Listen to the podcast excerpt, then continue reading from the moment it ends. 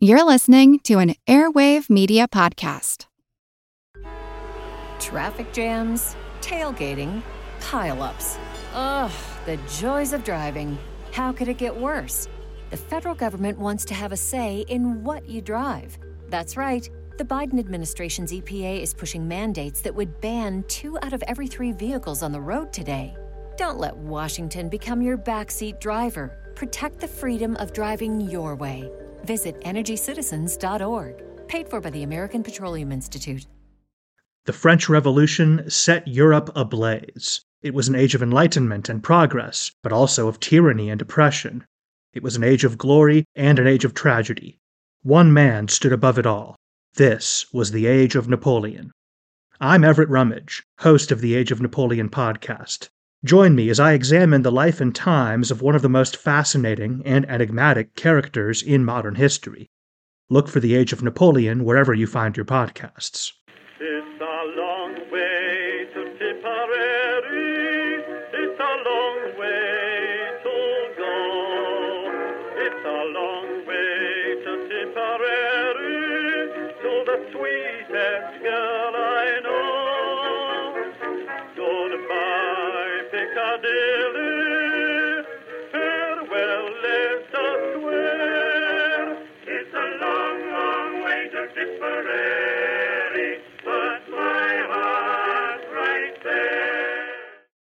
Hello everyone and welcome to History of the Great War, episode one hundred forty. Thank you this week goes out to Bill for choosing to support this podcast on Patreon, where he now gets access to special Patreon-only episodes, like our recent ones on the evolution of artillery during the war. You can also get these episodes or just check out information about the podcast over at patreon.com slash history of the Great War. This week, we continue our story of the French and British nineteen seventeen offensives. Last episode, we focused mainly on the planning that occurred in late nineteen sixteen and early nineteen seventeen that would set up the events for the rest of the year. These discussions between the French and British military and political leadership would lead to a plan for a simultaneous attack in early nineteen seventeen. This week, we will dig deeper into the situation in March and April nineteen seventeen, along with the French plans for the attack. At the end of this episode, we will also talk briefly about the German situation before the attack began, how they were preparing for it, and precisely what they knew of the coming French efforts. We begin today by looking at some of the details of Nivelle's planned attack. To carry the offensive forward, Nivelle had four army groups that he was going to use, which was for all intents and purposes the entirety of the French army. The main three army groups would be the North, Center, and Reserve under D'Esperey, Pétain, and Micheler, respectively. If the armies had been left in the line where they had started the year, then the main attack would have been on the Chemin des Dames and would have fallen under Pétain's command. However, Nivelle did not really consider this. He didn't like this. He didn't like Pétain, really, and they just didn't get along very well. And so instead, he created the Reserve Army Group under General Micheler and placed them in the line to be the primary driver for the coming attack. The final of the four army groups, Army Group East, would be under de Cassanon, and it would just provide supporting attacks for the other three. In total, there would be about one point two million men involved in the attacks, many of these in supporting attacks along the front in the hope of preventing the Germans from rushing reinforcements to the Chemin des Dames. For this plan to be successful, the French had to make the Germans believe that the main attack could fall anywhere. They would fail at this task for reasons we will discuss later. Due to their central place in our narrative, let's focus on Micheler's army group for just a bit. Under his command, he had three armies, the sixth Army under General Mangin, and the fifth Army under General Maisel, and then the tenth Army under General Duchesne. Mangin was positioned on the left with seventeen divisions, and Mangin's attack, role in the attack was somewhat interesting due to the exact nature of the German line on this part of the front. On Mangin's left, would, he would be attacking directly east into the German lines, pretty much what you would expect on the Western Front.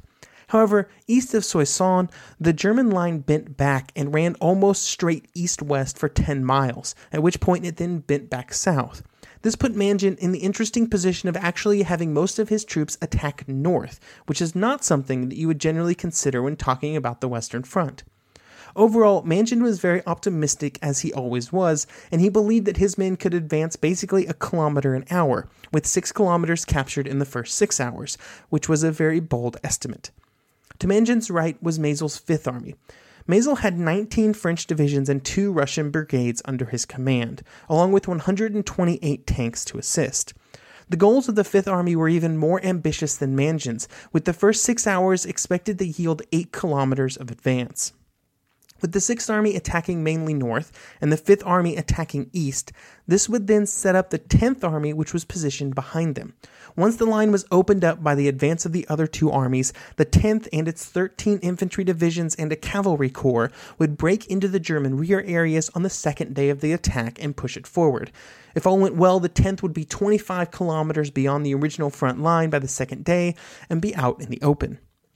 To accomplish all these lofty goals, all of the normal activities had to be done to prepare the area. Roads behind the front were widened significantly to facilitate the movement of men, guns, and supplies. Huge supply dumps were created for the artillery, and gun emplacements were set up to house the guns while they fired. Mile after mile of telephone cable was laid to provide communications. Nivelle would also provide the attacking troops with a large number of Chauchat machine guns, roughly equivalent to the British Lewis gun if you can picture that in your mind, in the hopes that these guns would provide for more mobile firepower for the infantry. There were also several thirty-seven millimeter portable cannon that would be taken forward by two-man teams in the hopes that these could deal with German machine gun positions. All of these preparations were completed on a massive scale, but there was still hope that the French could maintain the element of surprise. While the French would be committing over a million men to the attack, they would also be using their tanks for the first time in a large-scale attack. There would be two main types of tanks that would be used by the French in nineteen seventeen, the Schneider and the Saint-Chamond. Even though the British often get the prize and publicity for the first usage of tanks in war, the first order for French tank was, tanks were placed just two weeks after the British had ordered theirs, and the French ordered more of them. The only problem for the French was that the production of these tanks would take quite a bit longer than for the British, which would result in the British fielding their tanks in nineteen sixteen and the French having to wait until nineteen seventeen. The two different types of tanks were very different, with the Schneider being the smaller and far more numerous of the two. The Schneider weighed in at thirteen tons, which was heavier than originally planned because they realized during the initial trials that they had not put enough armor on the tank initially, so they had to strap some more armor onto the tanks that had already been created and then change the design for later uh, vehicles. Much like the early British tanks, the Schneider's was underpowered, with just a seventy horsepower engine to pull it across the battlefield. Now, seventy horsepower is not a lot. Uh, for reference, I happen to own a Toyota Prius C, which has about seventy-three horsepower, and I can also tell you that it weighs about thirteen times less than the Schneider, so seventy is not a whole lot. With the small engine, the Schneider was obviously not going to set any land speed records. It had a top speed of just six kilometers or three point seven miles per hour.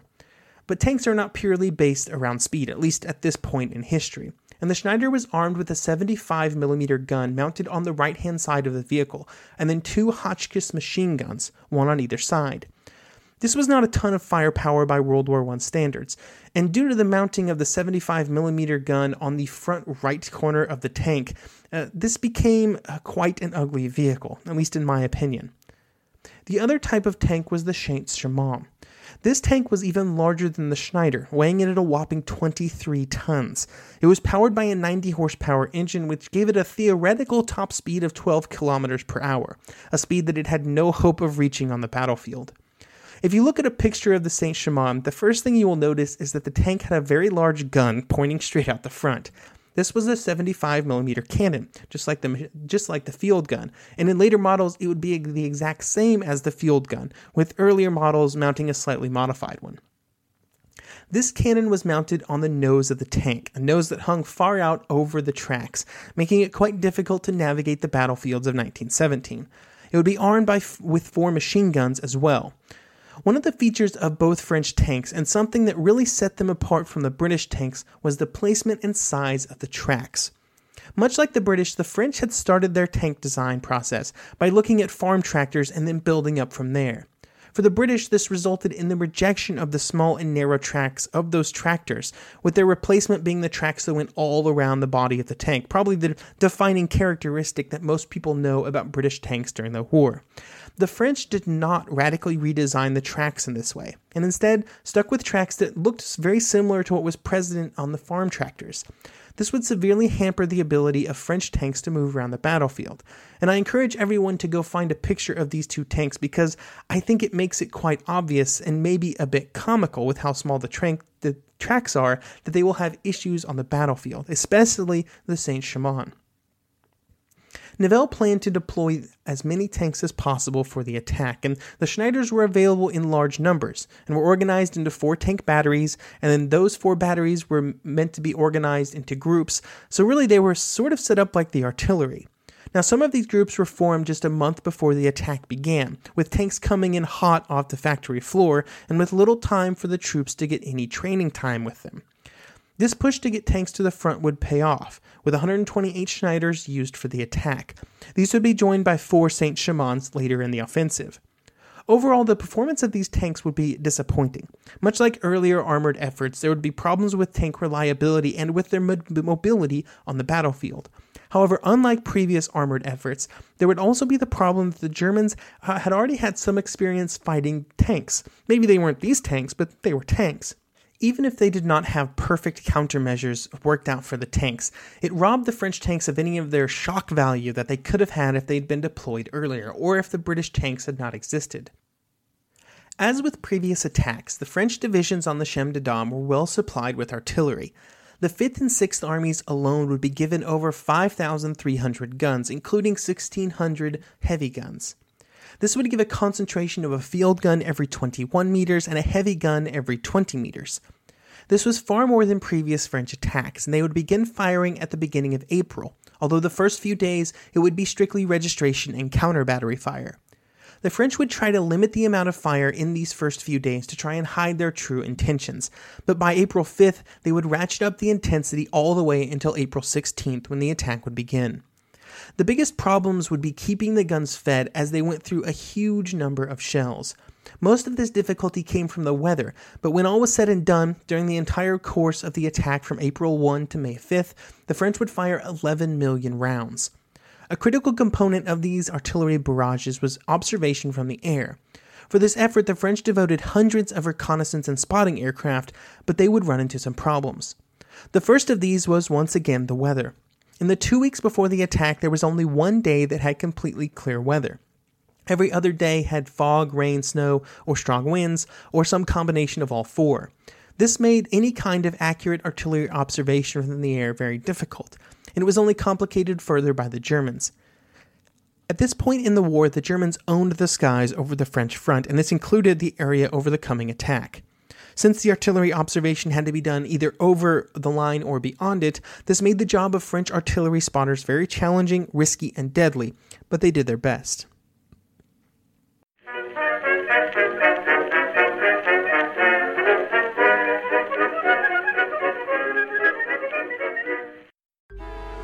Traffic jams, tailgating, pileups. Ugh, the joys of driving. How could it get worse? The federal government wants to have a say in what you drive. That's right. The Biden administration's E P A is pushing mandates that would ban two out of every three vehicles on the road today. Don't let Washington become your backseat driver. Protect the freedom of driving your way. Visit Energy Citizens dot org. Paid for by the American Petroleum Institute. Some of us love history. Others used to or never did because history was presented as nothing but the rote memorization of names, dates, and facts. Basically, the story got left out, and that made history kind of suck. My name is Greg Jackson. I'm a university professor with a P H D in history, and bringing history to life is my passion. That's why I created my podcast, History That Doesn't Suck. I want to teach you everything you need to know about U S history, but I do so through stories. Let me tell you about George Washington begging his men not to mutiny against Congress, Clara Barton saving Union soldiers amid enemy fire, enslaved Frederick Douglass risking his life for liberty, and about so many other figures as their real experiences make industrialization, social movements, and even congressional debates and tax policy come to life. Subscribe to History That Doesn't Suck today, and join me, Professor Greg Jackson, every other week for a new episode, where I'd like to tell you a story.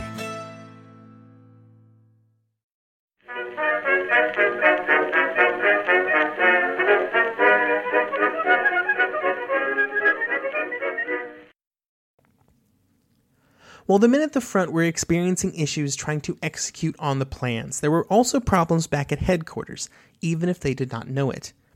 The best way to describe the situation at Nivelle's headquarters was that the officers and Nivelle himself were only considering the best possible scenarios for the upcoming attack. They believed that the attack itself was a foregone conclusion, and because of this belief, they spent their time talking about what they should do after the attack was a success. This extremely positive thinking led them to begin to extend the goals for the opening attack. Suddenly, the planned advances got faster, and they penetrated further. At one point, planning was being based on men advancing one hundred meters a minute, which was faster than the pre-war French regulations planned for road marching. It basically amounted to the men marching a sixteen-minute mile, which was a pretty good pace under the best of conditions. These men were expected to hit this pace while loaded down with equipment across the shattered battlefield and against German opposition. Not exactly reasonable. All of these extensions were due to Nivelle and his staff constantly wanting to set up for their next move. Just a little more here, and then we can go there, or just this extra kilometer, and then we have this position that then lets us do this later. This kind of thinking would then snowball into complete impossibility, and you end up with the French having to basically run to meet their objectives. The positivity at headquarters would also trickle down to the troops at the front. They saw the optimism of the officers and the massive preparations underway, and it shot their expectations through the roof. Not since August nineteen fourteen had French soldiers been reported to sing the Marseillaise on the way to the front, but here they were reported to have done so. It was as if the morale of the French army was cresting some giant hill. What they did not know is that they were on a roller coaster, and they had just reached the top, and there's only one way to go from here. If you remember from last episode, part of the changes that occurred around the time that Joffre was replaced was also the naming of a new French Minister of War. I did not go into too much detail at that time, but the new minister was Paul Painlevé. He was one of the first of the French government to voice serious concerns about the coming offensive. He tried to persuade Nivelle to make the attack smaller, to reduce the risk, but he realized that he couldn't really make Nivelle do anything. This would be a problem for the French government in the run-up to the attack. Even as concerns grew among many in the government, they were unable to force any action on Nivelle due to his support in the press and other areas of the government. He had been able to gain this support due to his persuasive abilities, but also just due to his optimism and enthusiasm, qualities that had been in high demand for years and had been mostly lacking for a while now. These factors made it nearly impossible for either the politicians or other French generals to truly change Nivelle's plans, not that they would not try. These attempts would start with perhaps the most important man in the entire army, General Micheler, command of the Reserve Army Group, which was responsible for the attack. He had been personally placed in this command by Nivelle, but he had some concerns. These concerns were mostly based around the idea that the situation at the front had drastically changed since the end of nineteen sixteen when the attack was first being planned. In his mind, the largest of these changes was the German withdrawal to the Hindenburg line, which meant that the planned attack on the salient had to be cancelled, and the Germans were able to move more men into the line of the attack that was now planned. And the Germans were also able to bring more divisions into reserve, waiting to defend against just the kind of attack that the French were going to launch. These doubts would result in Micheler reaching out to Painlevé directly on March twenty-second. In this communication, he stated that he believed that there was a very small chance of successful attack. When Painlevé discussed this matter with Micheler, the general could would not go so far as to say that the attack should be cancelled, just that he had some concerns. These communications convinced Painlevé that he needed to talk to all of the army group commanders to get their opinions on the situation. When he reached out to them, he found that Pétain was, of course, not a fan of the planned attacks, expressing grave concerns in the ability of Nivelle's methods to produce the results he was promising. Basically, he just had no faith that the strategies that had worked at Verdun would apply to other areas of the front. D'Esperey was slightly more cagey with his comments. He tried not to criticize Nivelle too directly, but he did say that he believed that the German defenses in the area of the attack were strong and well prepared, and that they were expecting an attack in the area by this point, which was late March. With the start date of the attack getting closer and closer, there was a series of meetings during the first week of April with French political and military leaders. Since these were during the first week of the month, they actually took place after the artillery preparations had begun. These meetings would boil down into an attempt by the government to try and postpone, cancel, or change the attack in some way. Painlevé's argument was based around the fact that the situation was changing in Russia. The Americans were looking like they were about to enter the war, and the German front had changed so drastically. And these three reasons were good enough reasons that the attack should be changed. Nivelle, of course, resisted any attempts to change the plan. He claimed that the situation in Russia made the French attacks even more important, and that it would take the Americans too long to contribute to the war, so there was no point in waiting. Nivelle closed the meeting by first making sweeping gestures at the map on the wall, indicating all the gains that the attack would achieve. And then he made a promise. This is really important. He made a promise to call off the attack if it did not succeed in forty-eight hours. Nivelle did not believe this promise would cost him anything. He planned on being through the German lines and into open country in forty-eight hours. And while these two gestures by Nivelle closed the meeting for the day, any positive feelings that they may have created in the politicians' minds soon evaporated. During the next few days, several French leaders visited Micheler and other French generals at the front to get their assessment on the situation, and none of those assessments would fall in Nivelle's favor. General Massimi, a former minister of war, would write to President Rabot and say that he predicted a complete failure of the attack with heavy losses to go along with it. He closed out his letter to the president with, quote, "I summarize here the opinions of the most highly regarded leaders of the army, and most notably the leader himself who will direct the approaching offensive, General Micheler," end quote. These assessments would lead to the next round of meetings on April sixth. This meeting was attended not just by Nivelle and the French political leaders, but also all of the army group leaders, Pétain, de Cassanon, D'Esperey, and Micheler himself. No official minutes were taken of this meeting, in hopes that this would encourage frank and honest discussion. This limits our ability to know exactly what was said, and what we do know comes from second-hand accounts written after the war, so a grain of salt is necessary with the next, you know, three minutes of discussion here. Here is the best information that we have. Once again, Painleve brought up the Russian and American situations, and Nivelle once again claimed that the situation in Russia demanded action, and the Americans would come in so late that they would have no chance of entering the, ending the war in nineteen seventeen. In these ways, the meeting proceeded much like the earlier one. However, it was two comments from two of Nivelle's subordinates that would be the most important pieces of the conversation. First was de Cassanon, who said that if the government did not believe in Nivelle's plans, they should dismiss him. Nivelle, seeing that this was the case, offered to resign on the spot, claiming that since I am in agreement neither with the government nor my own subordinates, my only course open for me is to resign. Then the second of Nivelle's subordinates, and to everyone's surprise it was Pétain, would say, "You cannot submit your resignation at this moment. That would have a very bad effect in the army and on the country." And that is sort of where the meeting ended. And with it was the last serious attempt to call off the attack. It ended with Nivelle refusing to change his mind, but unable to resign due to morale concerns. On the other side, the government had completely lost faith in the plan, but they were unable to remove Nivelle due to those same morale concerns.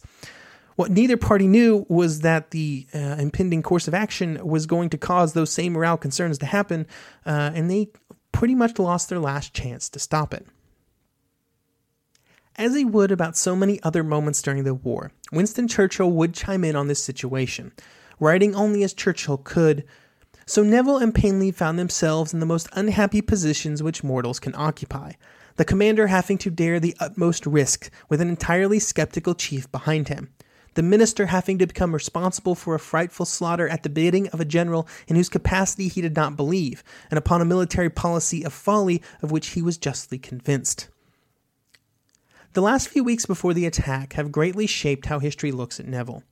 Much of the negative view of him comes from his tendency to completely ignore any and all concerns from other very smart, very capable, and very experienced men. David Murphy would say on this subject that, quote, "Some of the classic and negative traits that we associate with First World War commanders are sadly visible with Nivelle.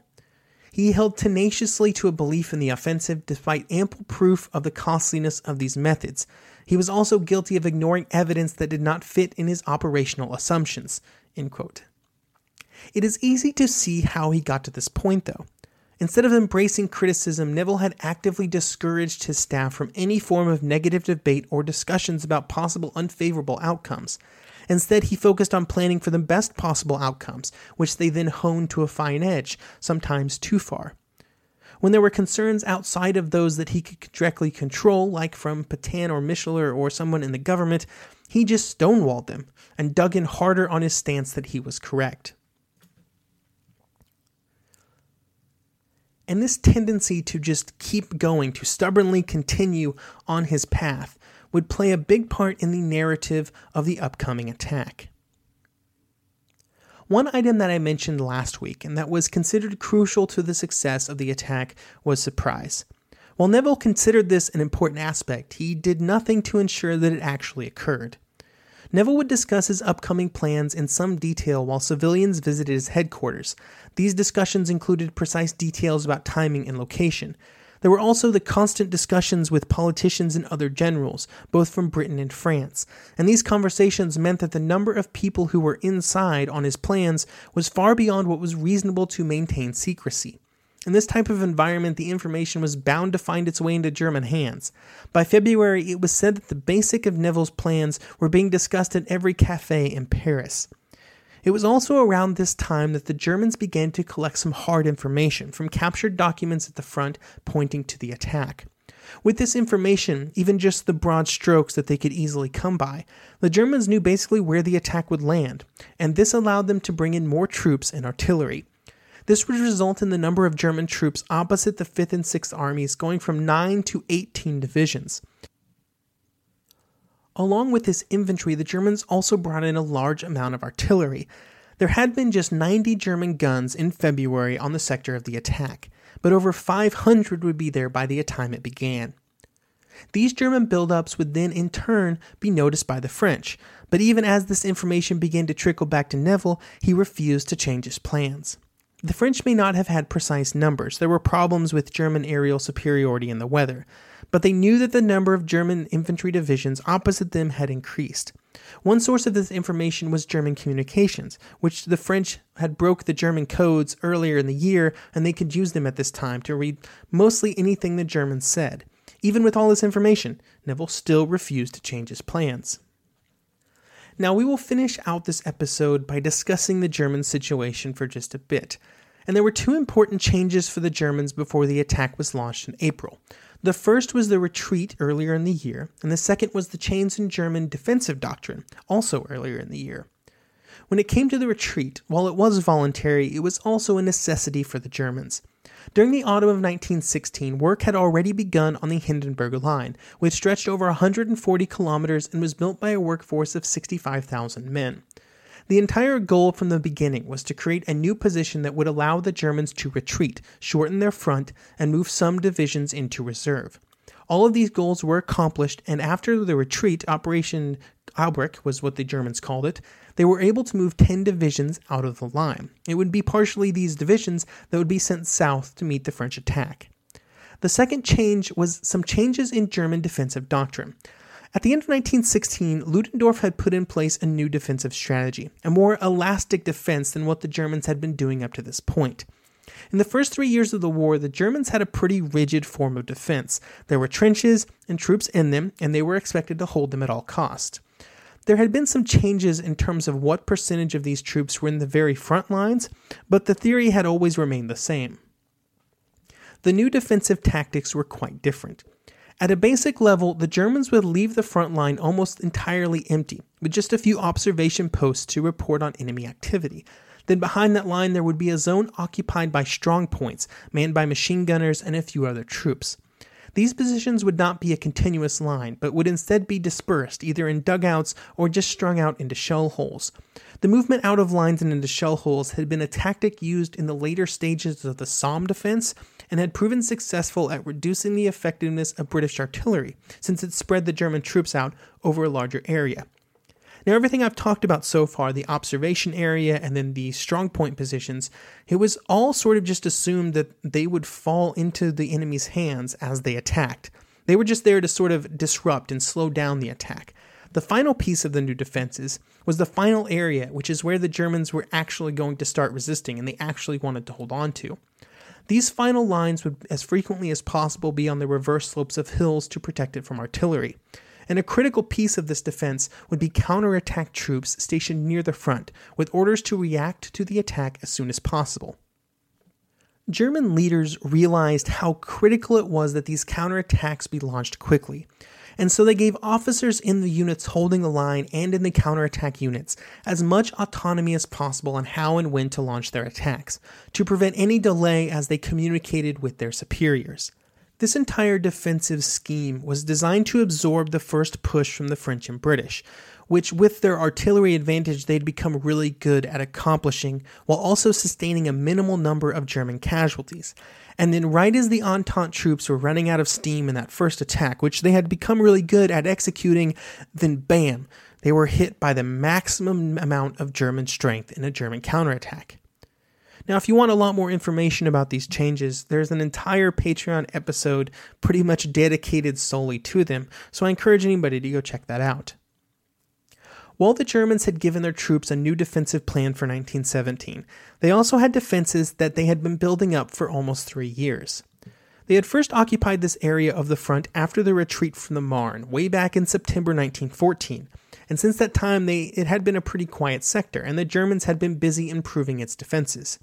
They controlled the ridgeline and they had planted the normal types of defenses like barbed wire, machine gun nests, trenches, deep dugouts, all the items that the German defenses had become known for. They were also able to take advantage of abandoned underground stone quarries that dotted the ridge. These created the perfect shelters for German troops before the attack. They were completely artillery-proof and large enough to allow counterattack troops and supplies to remain safe. The Germans had built their entire defensive system around these mines and shelters, with their exits perfectly placed to provide maximum assistance to the defenses. Outside the Hindenburg line, these were probably some of the most formidable German defenses on the entire front. While the Germans would eventually have a pretty decent idea of what the French were about to do, this was not where they started nineteen seventeen at. At the beginning of nineteen seventeen, they had a pretty general idea about possible areas of the front where the French could attack. For example, it was unlikely that the French would attack in the far south in the Vosges Mountains, but they did not know precisely where on the front it would fall. It could really be anywhere. They were, of course, doing activities like gathering up as much information as possible, determining the positioning of French reserves, and looking at French railway usage. And these activities would lead them to believe that the attack would occur along the Anne River in Champagne as early as February.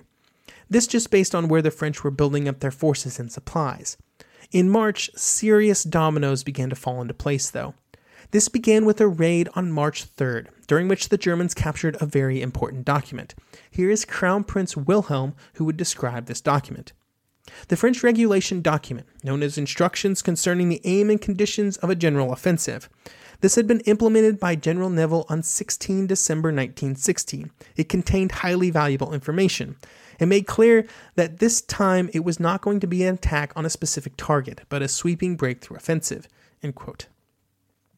At the end of the month, on March thirty-first, they captured a French officer who was carrying fully marked maps, signal instructions, and radio codes. These pieces of information allowed them to rush last-minute reinforcements into the area. Then in April, they found out more information, which they captured on April fifth. This contained the precise orders for two divisions and three corps of the French army, incredibly valuable information. By this point, the Germans knew about as much as the French did about what was about to happen, and the craziest thing is the French knew that they knew. Now the stage was set, though. They had to actually launch the attack, and they had to defend it, even if they both knew what was going to happen. I hope you will join me next episode as we cover the beginning of these attacks, in what is set up to be another very long episode. Goodbye, Piccadilly, farewell Leicester Square, it's a long, long way to Tipperary,